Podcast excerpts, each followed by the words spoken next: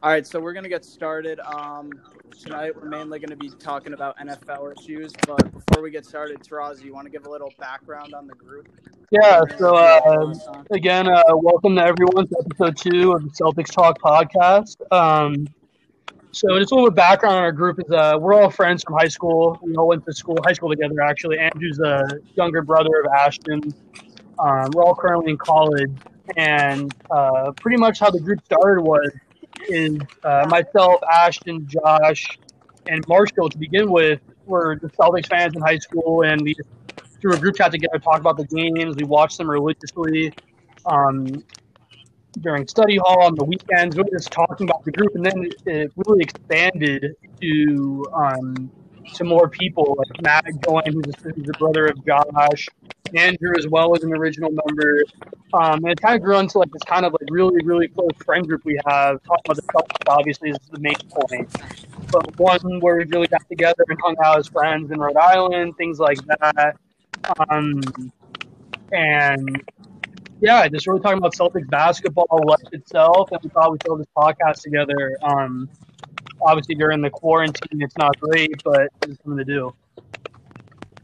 All right, thanks, Tarazi. Ashton, since you weren't here the last time, you want to introduce yourself?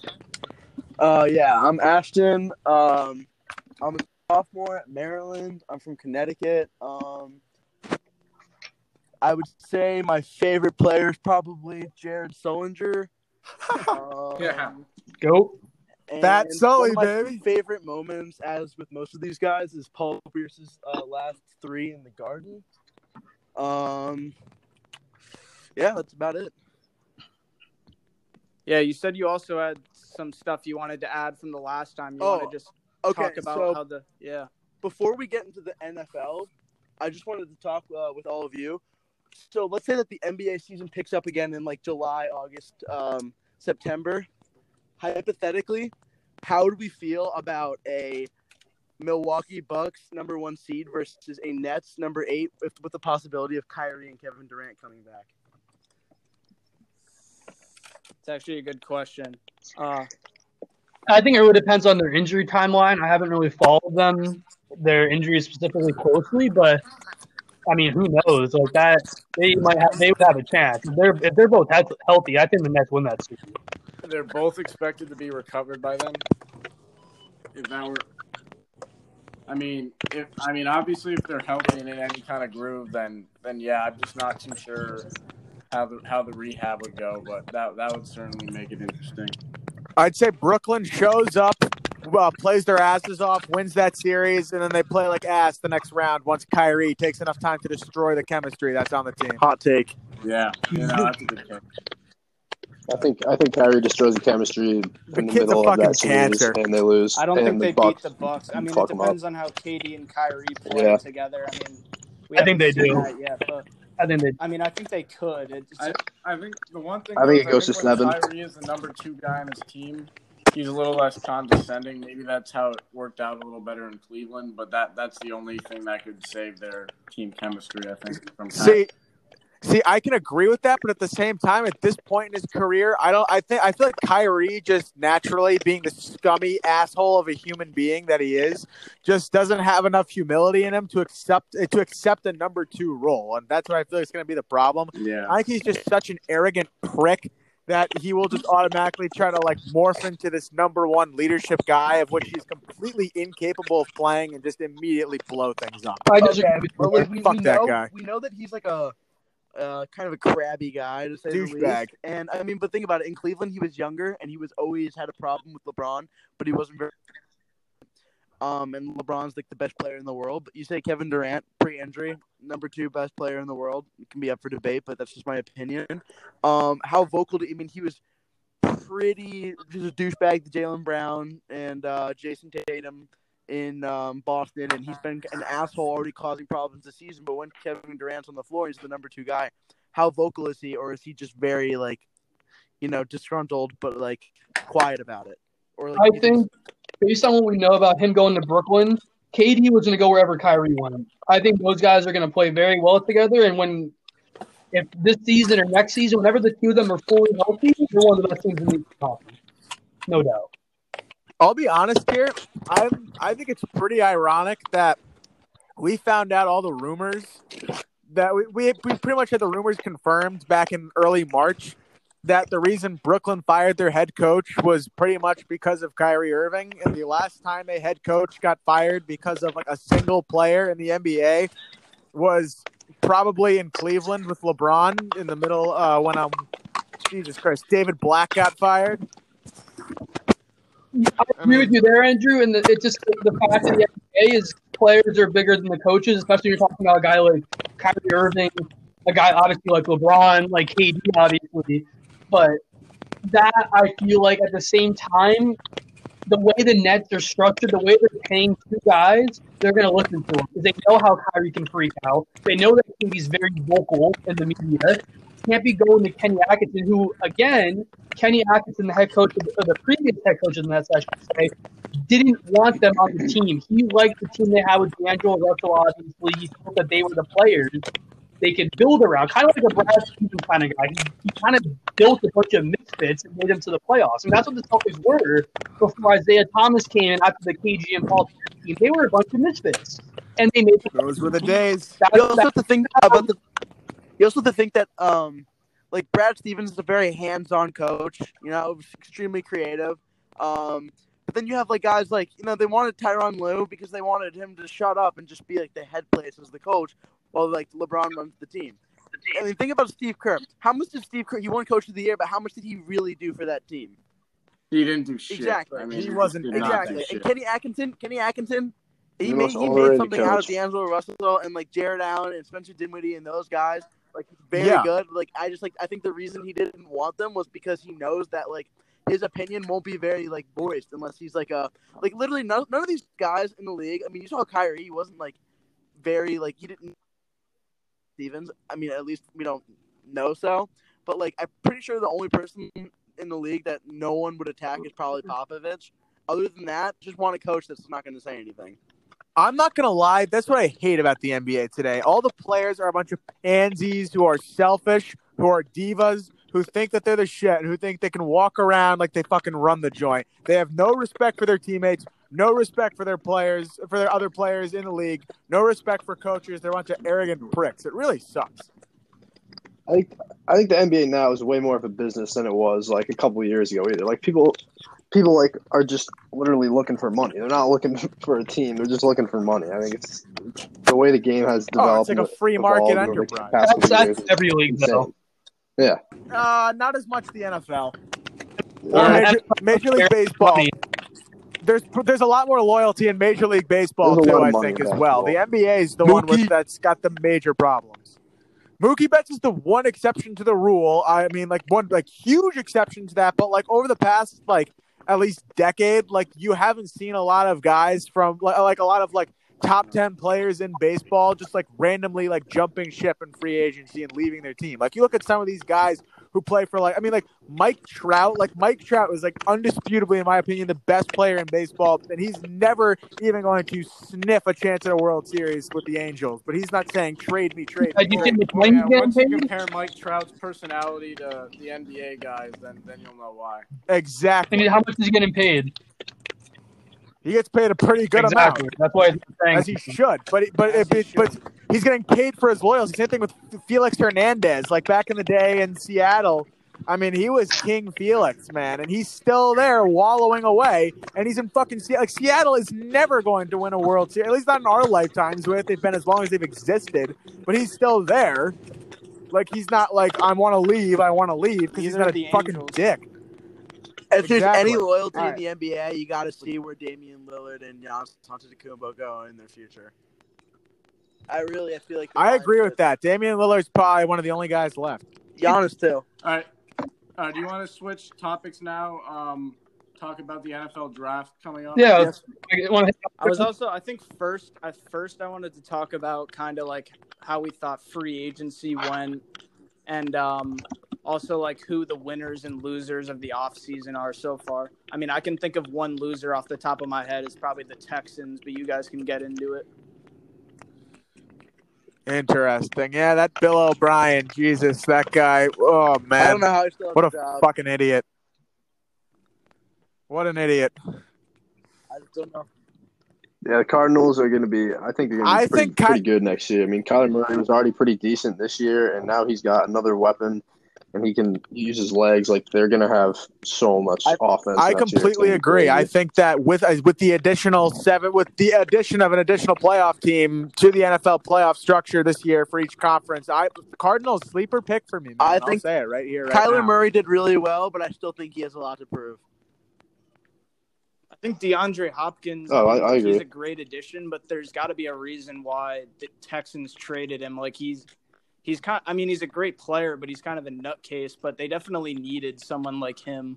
Like they don't really have like Larry Fitz is like what is he like 40 years old now? Something. Old. Like they He's needed so someone like him. They got they got a good running back, Kenyan Drake, who they picked up last year. Like I mean, they could be a sleeper pick, but I don't know enough about their defense and their don't coach yet. I don't nothing about make that defense. statement. I think another winner, as much as it pains me to say it, I think the Buffalo Bills made out pretty well with that Stefon Diggs trade. Uh, obviously, like the AFC East, as we all know, is pretty wide open right now, and I mean the Bills made the playoffs last year, so I think they're a team to look out for. Uh, as much as I hate to say, it as a Jets fan, Yeah, I think a playmaker on offense, and other than occasionally John Brown getting open deep, was kind of what the Bills needed.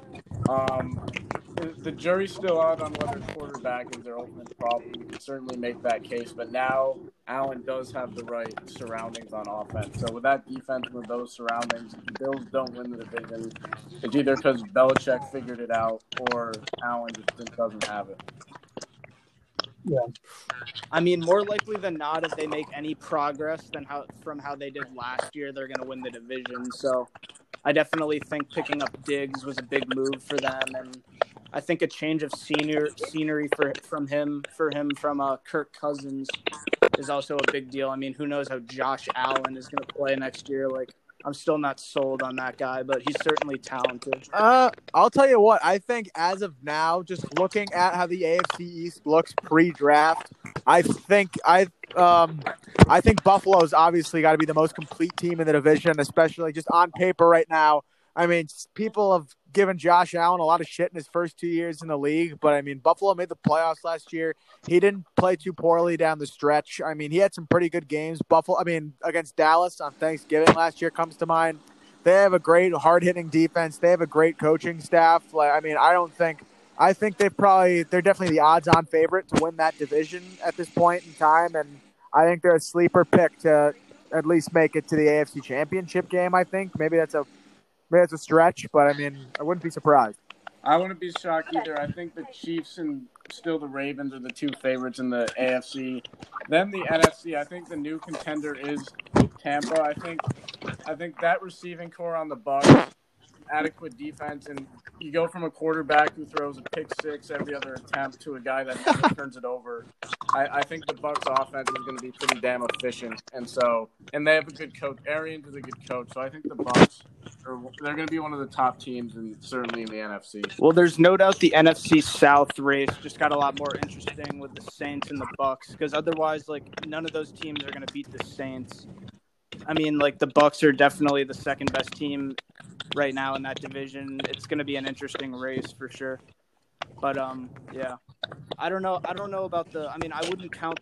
I still wouldn't count the Patriots out of the AFC East until they actually lose it because I mean, as long as Belichick's there and they have a good draft, like who knows how Stidham is going to play or what they're going to do, but I could still see them being in the race, definitely. I can see New England being a still a remaining a serious contender in the AFC East, and I guess maybe even in the entire AFC. If Sony Michel has a breakout year, if he has an 1,000 yard rushing year, I mean, I think if he can do that, like all Stidham really needs to do is game manage, and that's all I really expect out of him, to be quite frank, right now. I mean, obviously, I think the defense is still very good. I mean, maybe getting a getting a more decent offensive weapon than the fucking lacrosse unlimited employees that we have as our receiving core at this point in time would certainly help out a lot. But I mean, if we can, if our Russian core can just really break out this year and take a lot of the stress off of Jarrett Stidham, I think New England is still very much in play as well. So let's get two things in here. Let's get uh, Marshall and Tarazi, the Jets and Giants fans, talk about your thoughts on those teams going into the year, and then we'll get everyone's take on the Patriots, Giants, and Jets as far as the NFL draft and what, what you'd like to see out of that. So let's get Tarazi or Marshall first. Let's hear it. All right, uh, I'll go first. So this uh, free agency, I'm I'm not mad at it. Um, we picked up. I think we're addressing the problems that we've had in our linebacker core with uh, Kyler Fackrell and Blake Martinez. Um, I was actually looking at an article that Kyler Fackrell two years ago in 2018, he had the same uh, defensive coordinator as we have now, Patrick Graham, and the guy posted like 10 and a half sacks. So, and then he had a down year in 2019 last year. And same with Blake Martinez. He had, I believe, 10 and a half sacks in 2018 on the Packers. And then 2019, he had another down year. So I think, I mean, I think with the right pieces, we could do a lot better. I mean, I was looking at a stat. We lost the most games last year in the entire NFL, like by like less than seven points. It was like we lost seven games by like less than seven points. So I mean, if you think about that, a couple more defensive stops, and we're adding a couple more wins in the win column. So I'm hoping I'm hoping our defense steps it up and we draft draft defense. Thoughts on- hopefully, thoughts on- I was gonna say that I'm hoping. Yeah, I was gonna It's like for the upcoming Thoughts on Daniel Jones? year two. Um, I'm optimistic about him, but obviously I'm not going to get my hopes up because as a Giants fan, I've got my hopes shattered the past couple of years, and it's kind of gotten kind of gotten used to losing, which is a, is a very unfortunate thing. But um, but I think Daniel Jones in the second year, he's he's. I think his second year is like one of the most important years for quarterbacks because he's going to come. He knows the system and he knows other defenses. He's seen looks, and I mean Lamar Jackson, similar Yeah. to him, I he think fumbled a shit ton in his first like, year something and you came back second year. I think it's something you can easily fumbling fix, was though. huge. Ball I security, completely yeah. agree with that. I mean, you look at a guy like uh, Tarazi's old boyfriend, Mark Sanchez. You know, I mean, he came into the league, and even though the Jets made those AFC Championship games, those 2009 and 2010, people still. I mean, he always had problems with ball security, especially fumbling. Though the guy threw a shit ton of interceptions. That's something he never really got over, and he threw away what a lot of people like Tarazi consider to be a promising career. So certainly, I mean, that's something that you expect any good quarterback to really hopefully get better with age. But I mean, obviously, when you're a young guy in your first year in the league, that's something to be expected. I agree. All right, Taraz, you got any thoughts on the Jets coming up? Like, well, I don't know so much about the offseason, but what do you what do you think they need to address in the draft? So, so for the Jets, the superior team in New York of the last four years, um, the last decade hasn't been kind of a lot of coaching changes, a lot of misdrafting, especially misdrafting. Jesus. Um, I definitely think in free agency, you know what, uh, Joe Douglas, new GM, we got, or I guess his first full season, I should say, from the Eagles. He's kind of, I wouldn't say, he's definitely addressed the line. He's retooled it for sure. We got uh, Connor McGovern in the center from Denver. We got Greg Van Roe in the guard from Carolina. We got bunch of other names. I think getting Brian Poole back on a one-year, five million dollar deal is a really good coup for uh, Joe Douglas and company. Also, um, Pierre Desir was a cornerback from the Colts who had a really good year two years ago. Very underrated cornerback um, who had a down year last year due to injury.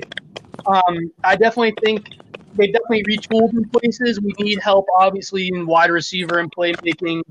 Uh, losing Robbie Anderson isn't great. I wasn't his biggest fan, honestly, but it's definitely a guy who was definitely our number one receiver. Um, I think going into the draft, I think it really is going to just play up to who trades up in the draft if possible. Really based on if the four O linemen, obviously the four big ones that are going to be probably taken in the first within probably first fifteen picks, if those four are taken, taken I should say, I'm looking at a guy like CeeDee Lamb or Jerry Jeudy as a receiver to come right in and be a spark plug for the offense. Obviously that's hard, um, but we need to, the Jets need to protect Darnold. They need to, they need to give him weapons. We need to use Le'Veon Bell, Le'Veon Bell a lot better. Um, it didn't help having Darnold out for most of the season and our backup quarterback going down playing with a third stringer for multiple weeks. Obviously, in a very tough comp, uh, competitive division. Um, now, obviously, the AFC East, in my mind, at least, is wide open. Um, it really depends on what we do in the draft. Can we keep signing cornerbacks um, in the draft or drafting, I should say? and really just seeing how the how the how the players fall in the draft. I mean, it's gonna be a hard pick to turn down Jerry Jeudy or CeeDee Lamb, but a lot of Jets fans are going on the uh, offensive tackle route. We need an offensive tackle. We're so we're the second worst line in the NFL. We can't keep doing this to Darnold. Like, have to protect the guy. You have to give him weapons. So I definitely think it's gonna be um, O line wide receiver in the draft. If I had to pick of anyone, I'd love to have Jerry Jeudy on this team. That's just me though. That's what I was gonna say. The one thing I have to say about that is that if they stay at eleven, which it looks like they're almost definitely gonna do, and Jerry Jeudy is there, there's no way you can pass up on taking Jerry. I, I think CeeDee Lamb's a very good player. Obviously, you guys watch football. or CeeDee Yeah. Lamb. I mean, like one of those guys. I wouldn't even sleep on Ruggs. Yeah. Like a lot of people think Ruggs is going to be, might even be the first wide receiver taken. Like I don't agree with that, but a lot of people are saying Mhm. that. So he's also a really good player. Like he'll help out a team like wherever he gets taken, maybe late teens. He's going to be a great pickup for whatever team Yeah. drafts him. Like I know, like you guys are big Alabama fans, you and uh, you and Matt. But like from what I've heard, like Yeah. Henry Ruggs would be a wide receiver one, and more or less any other probably team outside of Alabama or Oklahoma. In my opinion, his his upside is like a. I wouldn't. I don't think he his upside's a number one receiver just because of the style he plays. He's more of a smaller slot guy. He's not like a Julio Jones, but he has very. I'd say his upside is very good number Yeah. two. Well, I mean, if you're worried about Darnold's protection, the guy who can run quick routes so he can get the ball out, that might also help. But yeah, Yeah, we'll see. I mean, it, they want Jeudy, I think. At the same time, Jeudy, CeeDee Lamb, and CeeDee Lamb are both very refined route runners. They can run any route on the tree. So I think getting it out quickly to any of those guys isn't. And to Matt's problem. point, I really like the signing of Breshad Perriman. Um, he's the slot receiver from the Bucks. He's a good player. He was a first rounder with the Ravens. Didn't really pan out. It's kind of bounced around the league. Uh, obviously, when Michael Thomas and uh, the other receiver in Tampa Bay went down, I think Godwin. Um, he really shined in the last four games. Obviously, he's not some flashy wide receiver free agent signing, but on a one-year, eight million dollar deal, I, I like that as a spark plug, especially as a slot receiver. I think he can help. He has a faster foot than Robbie Anderson, who's really his talent is based off his I think- speed. I think he's better than Robbie Anderson, or at least is most of the time, just because of Robbie Anderson has so many off-field issues and all that Yeah. crap. Like, I mean, I think Perriman Perriman might is probably more talented than Robbie Anderson. I actually like that Yeah. pickup. I thought the Bucks should have tried to keep him, but Matt, yeah. Yeah, so I, I like before uh, we chime in. So for Ashton and Andrew, what do you want the first round of the draft to be for the Patriots? Do you buy into the whole rumor about trading up for two, or do you think they should try for a linebacker or Justin Jefferson with twenty three? I think they should go for. I think they should go for a receiver.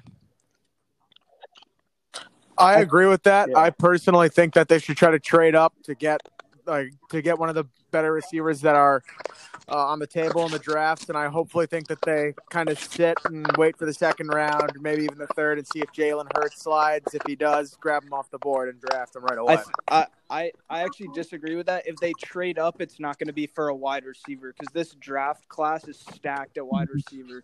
So they're not going to trade up to try to get like Jerry Jeudy, or at least I don't think so. It, they don't do stuff like that. Like if they trade up, it's going to be for a quarterback like Tua or Herbert, somewhere in the five to six range. Like they could still. I know they've been talking to Jordan Love. I know that's a possibility at 23. To be honest with you, I kind of want to see them draft a linebacker, maybe Patrick Queen out of LSU, maybe a defensive lineman I agree. need depth. I mean, dude, defensive many- line and many years left does linebacker. No, they need a linebacker, and I think that should be the priority in the first round. I mean, if someone like Denzel Mims from Baylor, the wide receiver, Justin Jefferson is there at 23, that might be hard to pass up. But at the same time, it, I think linebacker is definitely a bigger need than wide receiver. I mean, they're both big needs, which that kind of ties into the whole thing of they have a, a couple big holes to fill, and they can't pick three guys in the first round, so they got to be very selective with who they pick. Yeah, I think with a healthy but aging Edelman Sanu one two tandem and then an unproven Harry, you could say, all right, maybe they'll try to get Justin Jefferson to pad the wide receiver position. They're not going to get a good tight end anyways, and they don't have a good one anyways. I think right now their biggest position in need that they can fix is linebacker. Losing um, Van Noy, Collins, and for what it's worth, the Landon Roberts, like they need a ton of extra depth, and for that matter, a little more talented linebacker. And so, if they want to have the boogeyman again, they can't just do it with their secondary. Linebacker was a big part of that last year. Yeah, so I mean, we'll see. It'll be interesting to see what they do. Um, yeah, I don't know. I mean, honestly, right now, I, I could like knowing Belichick, they could be they could draft a fucking like lacrosse player from Stanford for all I know. I mean, they you never know what they're gonna do. I'm not gonna lie. I hate to be the downer here and everything, but I think starting this year, I think Edelman is going to fucking suck. I don't think he was ever that good of a player. I think him being like, his, his rapport with Brady made him a good player. Now that Brady's not there, Andrew, and you gotta that go. combined Andrew, with his advanced to go. age is going to make him. It's going to make him a That's bum. that's a That's freezing, cold, take. Most, was yeah the most receiving yards of any player in the playoffs or second? I I, I let's just disregard that he just said that. But to be honest, Not a with you, chance. No way. Do you think that guy? He was a high. He was a college quarterback at Kent State. Do you think he would have been shit anywhere else? Not a chance. I don't think anyone else would be smart enough to see his skill set and transform him, but that doesn't mean he wouldn't have been good. I mean, his ability to get open, yeah, he has Brady, but his ability to get open, it's not like you can't you can't question that. His toughness, you can't question. Either. I'm not questioning his toughness, but I'm not saying I'm. But that's a big part of how good he is. I mean, I get the point that like he's not he's not anyone you remember without Brady, but he's certainly a Cole he's certainly a Cole Beasley type player without Brady. He's not Julian Edelman, but he's maybe True, Cole but he also has something like that mentality and just that like clutch, like work ethic to him. Like, I mean, besides Gronkowski's catch against in the Super Bowl against the Rams, he offensively saved us. Like, we didn't score, but he had so many. He had so Yeah, I many. know, totally like, did. like, dude, a 13 yard catch in that game was huge, and he had so many of those. I mean, his catch is phenomenal. I know uh, one play doesn't define a player, but think about his phenomenal catch against the Falcons in the Super Bowl. That's just like that, that's not lucky. That's just skill. you Well, gotta you gotta about, well, another thing that was definitely not lucky was taking that helmet to helmet hit on a third and 15 in the fourth quarter from Kam Chancellor and had his knee not touch the ground would have gotten up and ran for another 15 yards after that. I mean that as great as Brady is, you don't you don't just see that out of every player. you can't teach that in the classroom. I mean, you got to have that. You got to have that kind of drive to be successful in the NFL. And you know, like talking, like Ashton said in, in Super Bowl Fifty Three against the Rams, like he was the best player on the field that night, and that's why he won MVP. So, I mean, the the one thing I would agree with Andrew is that after this, like this year and going forward, he's probably not going to be the same. And I think that if they traded him right now, since Brady's gone and everything, I think that if they traded him right now, especially if they were trying to move up in the draft, I think that wouldn't be the worst thing. I can I can certainly agree with that. I mean, Well, I know you agree with that. I was wondering what maybe what Oh, my- Ashton and Matt think about that. About trading Edelman, look, I think trading Edelman to get Tua is worth it. Uh, as much as I want Stidham to be Yeah, it good, I think that would have to what be worth it. I, I, I guess I'd say that. Yeah, I'm a little shaky on that too with the quarterback. Like, I want to see how Stidham plays, and I think that he's better than people think. But at the same time, I'm leaning towards that they need to draft a quarterback in the first three rounds. That's just my gut feeling. I I, don't think we touched on it. Marshall, uh, do you have any uh, opinion on where the Giants should go in the first few rounds, or just in general for this upcoming draft? Isaiah Yeah, I think- I know, but like, is there other, other? So you, you, you mentioned Isaiah Simmons. What are their other kind of positions in need in particular? I would definitely say offensive line. Our, our offensive line is like notorious for just being terrible. So I think if we address that and get that guy, I forget what his name, Tristan Wirfs, I think he was. The guy's like three hundred and like thirty mm, pounds. ran Tackle like from a, Iowa. a- yeah, ran like a ridiculous uh, forty time. Like I think he would be great in that position. I mean, anything really to beef up our offensive line or our defense, I think would be solid for the team because our defense notoriously has been bad, but so has our offensive line. So I think either or really works out for the team. Um, yeah, I would definitely agree with that. I think if they drafted Isaiah Simmons or Wirfs or one of those offensive tackles very high up, maybe the Alabama guy, I think either of those would be great picks for them, to be honest. Simmons Yeah, I mean, seems like Isaiah Simmons is just versatile player. He's ridiculous. kind of like a safety linebacker hybrid. He's a They say he's the best defender in the draft, so that, that would be certainly be a good pick for that. Yeah, I mean, Um, he's so so- interchangeable too. I think You can put him thing we can anywhere. all do now, and kind of like what we did in the last one, for everyone one by one, we can start with Tarazi because he hasn't gone in a while. Who is your favorite player, both on your favorite team and someone who isn't on your favorite team historically, not just active players? So we'll start with Tarazi, favorite Jets So- player, non-Jets My player. favorite Jets player, probably mean, the glory days of the Jets were 09 and 10. Um, I was 10 and 11 years old in middle school. I mean, obviously, it's Revis for me. Um, I mean, he's just a lockdown corner, probably the best cornerback. In my mind, maybe besides Night Train Lane and um, was it Deion Sanders, right? Yep. And Yeah, um, definitely, he's definitely up there. I mean, he's an amazing player. And obviously, you have to love Santonio Holmes.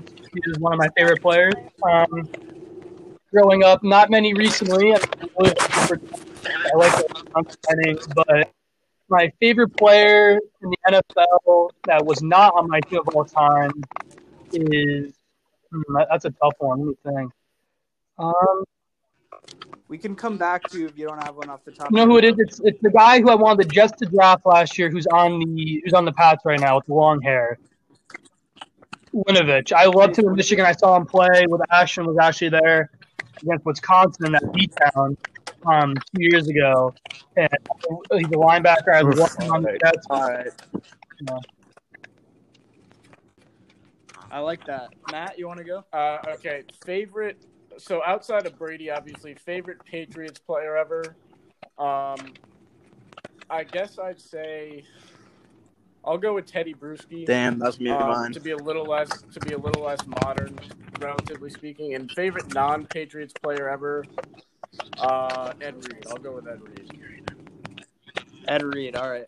Um, for me, I'd probably go for the Patriots. I mean, Gronk is an obvious answer that comes to mind. I mean, I didn't, I didn't see many of the uh, guys play from the first three Super Bowls, but I would maybe say Rodney Harrison. I mean, from the highlights I've seen from him, he was just an incredible player, and like he had that drive like Edelman has, like you like we talked about. Like he was just a phenomenal player.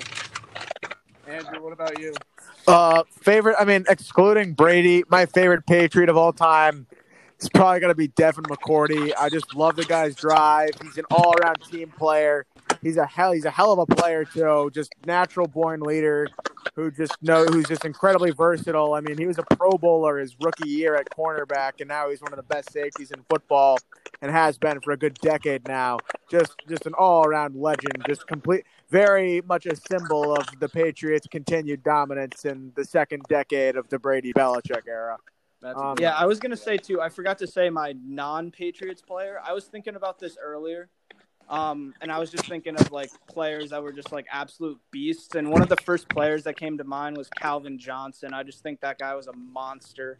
So And then, so Yeah. uh, I'd agree with both McCourty and Calvin Johnson. So we'll go Andrew, non-Patriots favorite player, and then for Marshall and, and Ashton, they get to go also. Damn, favorite non-Patriots play. That's that's that's so tough. God damn it. I might uh come back to me. I, you know what? No, I can think of it. I've actually over the last couple of years, I've really gained a ton of respect and admiration for Russell Wilson. Uh, I mean, he was a Wisconsin guy. My dad and my grandfather got to see him play against Nebraska with College Game Day there back in 2011. He's just, I mean, he's just such a class, like he's a very the classy, soft-spoken guy very much a leader. I mean, early off, like early on, uh, when in his first couple of years in the league, the Seahawks defense really got a ton of credit, and over the last couple of years, people have really been able to see just truly how classy a guy and how great a player he is. So I'll probably go with Russell Wilson. Oh, Marshall, Ashton or. Marshall, ever wants to go. All right, so for uh, my favorite Giants player, obviously Eli comes to mind, but that's that's kind of mainstream. So if I'm if I'm being a little less mainstream, I'm gonna have to go with Victor Cruz. Like that guy, I loved seeing him do the salsa after every touchdown celebration, especially in the Super Bowl. Like that guy was just electric, and honestly, in his prime, he's probably one of the best receivers in the NFL. And um, for my non-Giants favorite player, um, probably have to go with George Kittle. Um, that guy, I love watching that guy play. He's just got great football IQ. Like he's, in my opinion, the best blocking tight end in the NFL, and he's just an animal. Seeing what he did against the Saints this year, uh, it's just incredible. He's got incredible talent, and I mean it helps. He's on my fantasy team too, but he's he's just a beast. Uh, it looks like Ashton might have left. The, He's uh, right here next to me. He's right here Oh, next to me now. He All went right, How's it going, boys? Okay, so I would say I was gonna say Gronk. I was gonna say Tedy Bruschi. I would say Ty Law. All really good guys. Um, I wouldn't say this this is necessarily like my favorite players of all time, but I think I have to give some credit um, just because it's relevant to me. Like guys like Danny Woodhead and like Wes Welker, like those made our childhood. Like those are like the people that like made us Patriots fans. Like them working with Tom Brady, like they had some sick games, and I think that you know they we have to give them some credit. You know, um, I would say non-Patriots player. I would say playing right now. I think Deshaun Watson is just like with what he's given and his coaching. I think it's just like really impressive just to see what he's been doing. Um, he really hasn't after coming back from an ACL injury as well. I think that's really cool. And I think my favorite NFL player of all time. Um, ooh, I'd really have to think about this one.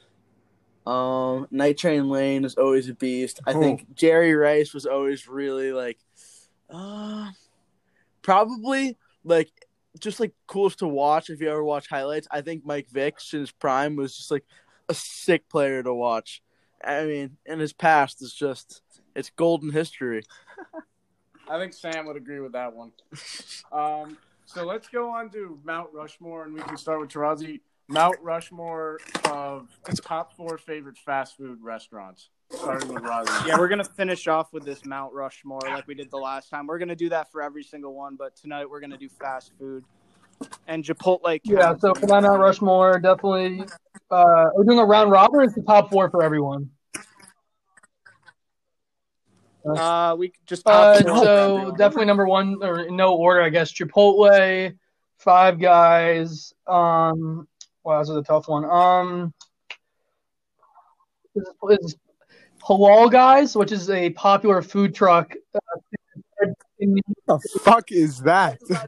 so good. yeah, it is mainstream. They Doesn't have them everywhere now in the U.S., but pretty much as far as in, uh, Oh, they have in New Haven. I just no, it's very good. Are You you can jump. kidding me? I No, think it's that like might be something it's like that counts really against them fucking good. if They they do. have it in New Haven. It's like Uh, good. What'd you say? Yeah, so All right, those are my so- three. so The last one, I mean, can't go wrong. McDonald's. I mean, just a standard. Yeah. Thanks. All right, Josh, you go. All right. Um, I would say Chipotle, Sonic, Ooh, good Um, pick. McDonald's probably. I had one earlier, and now I forgot what it was, but I guess I'll go Five Guys. It's never a bad choice. Um, I'll go. Okay, so Chipotle, Five Guys, definitely Chick Fil A. Damn, that's what I was thinking of. Chick Fil A instead of uh, for the fourth- McDonald's. The fourth, there's a lot I could choose for number four, Sonic, whatever. I'm gonna go with the fast food place I haven't been to that I'd like to try one day, and that's uh, Popeyes Louisiana Kitchen. All right, I'm gonna have to go with uh. Chick Fil A, easy number one, clear cut. Um, then Chipotle, uh, Wendy's, and Good uh, pick. I fucking Ta- love Taco Wendy's. Bell. Oof. Yeah, I'm gonna change mine to. I messed up earlier. I'm gonna go Chipotle, Sonic, Chick Fil A, and then Danks is number four. All right, off the uh, I the four I fuck with the most have got to be uh Five Guys, uh Moe's. I fucking love Moe's. You know, I mean, low key, it's so much better than Chipotle. It's really Oh, no way. You know, I'm touching Andrew right now, and he's freezing. dude, Chip- Honeydew. Chipotle is the most mainstream bullshit basic place ever. Moe's is where the Moe's real Chicken gritty. Is bullshit. What are talking about? Moe's is like the, Moe's is the grittiest Hispanic themed fast food place out there, except for Starbucks. All right, Hey, Marshall works at Chipotle. I'm sorry, Marshall. Yeah, make all the food. It's all fresh. It's not like Moe's. You just pull it out of the freaking. Not to mention, I they can't do. remember that it's some. Every single time I go to Moe's, it is always some person highest hits, and they are obese as shit. Yeah, exactly. if that isn't the American way, I don't know what is. All right. It's gritty. If My you want a fourth is probably gotta- My fourth is good, if you want a good fast food margarita, get uh, Marshall Watts made margarita. That Sam guy, nothing but alcohol. my fourth has probably got to be um hot take uh Carl's Jr. slash Hardee's. You know, it's a really underrated I like that institution. one. That's Ashton and I went in Los Angeles. He hated it, but that's only because he's a pussy. It's a really, it's a hell of a burger. If you've ever been to In and Out, yeah.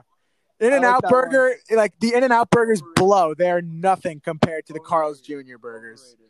all right. Carl's Jr. Straight Ashton has the 'em. clouds. Is everyone gone? Um, I have to go, and then after this, I have uh, one more little debate for us to do. So Okay. I would say that mine is White Castle at number one. I'm just kidding. Okay, so Harold and Chipotle Kumar. and Chick Fil A are the top two. Like it's non-disputed. Right. And then my last two are either Jersey Mike's, if that counts, and Taco Bell. And I know that like really low key, Zaxby's in down south, very good. Never I been. heard that's good. I heard that one's good. They got them in near Maryland. Um, I actually haven't found one, but at Charleston they had plenty. My sleeper Okay, pick, yeah. actually, I just thought of it. Arby's. I was Arby's is fucking terrible. They Yeah, have Arby's the is gross. fucking meats. Yeah, what about Jack I was the only one who didn't. Oh, I wish I Chick-fil-A. went there. I heard it's a huge stoner joint. Okay, quick question. Quick Yep. question. Five guys. Five guys or Shake Shack? Five guys. Five guys. Shake Shack. Shake Shack. Five guys. Uh, for the most part, Uh, five guys. Shake Shack has better ice cream. That's literally it. Okay, let's talk about let's Five talk about guys. burgers. I, I say Shake Shack. More Shake Shack. customization at to Five Guys, Five and it's cheaper. You're paying a arm and a leg for something at Shake Shack. I don't think I've ever been to Shake Shack, so I can't really commentate. But Five Guys has some pretty damn good burgers. I was gonna say Shake Shack, but I heard at the Five Guys in Brantford, someone got stabbed once outside of it, and so Well, that gives it That- massive that's, a, Bra- credit. that's a Bradford thing, not a uh, five, five, five guys thing. Art just walked in. Go I should have asked him for his pick. Dang it, dude. Chase I him think, down. he, I think he would say five guys for the boys. I don't know. All right, Unreal. boys. All right, boys. guys, good shit today. Yeah, that's Good all we got. We'll be back on again there. soon, and Sam better be here. Oh, Yeah. he'll be there. Yeah, no, he'll he'll be there. We need next Elton to pull pull up to. Yeah, we'll we'll get we'll get a Special couple guest, get, we'll get a guest list together for the next couple ones, but I think we're shooting for middle of next week for the next one. beautiful. All right, Word. boys.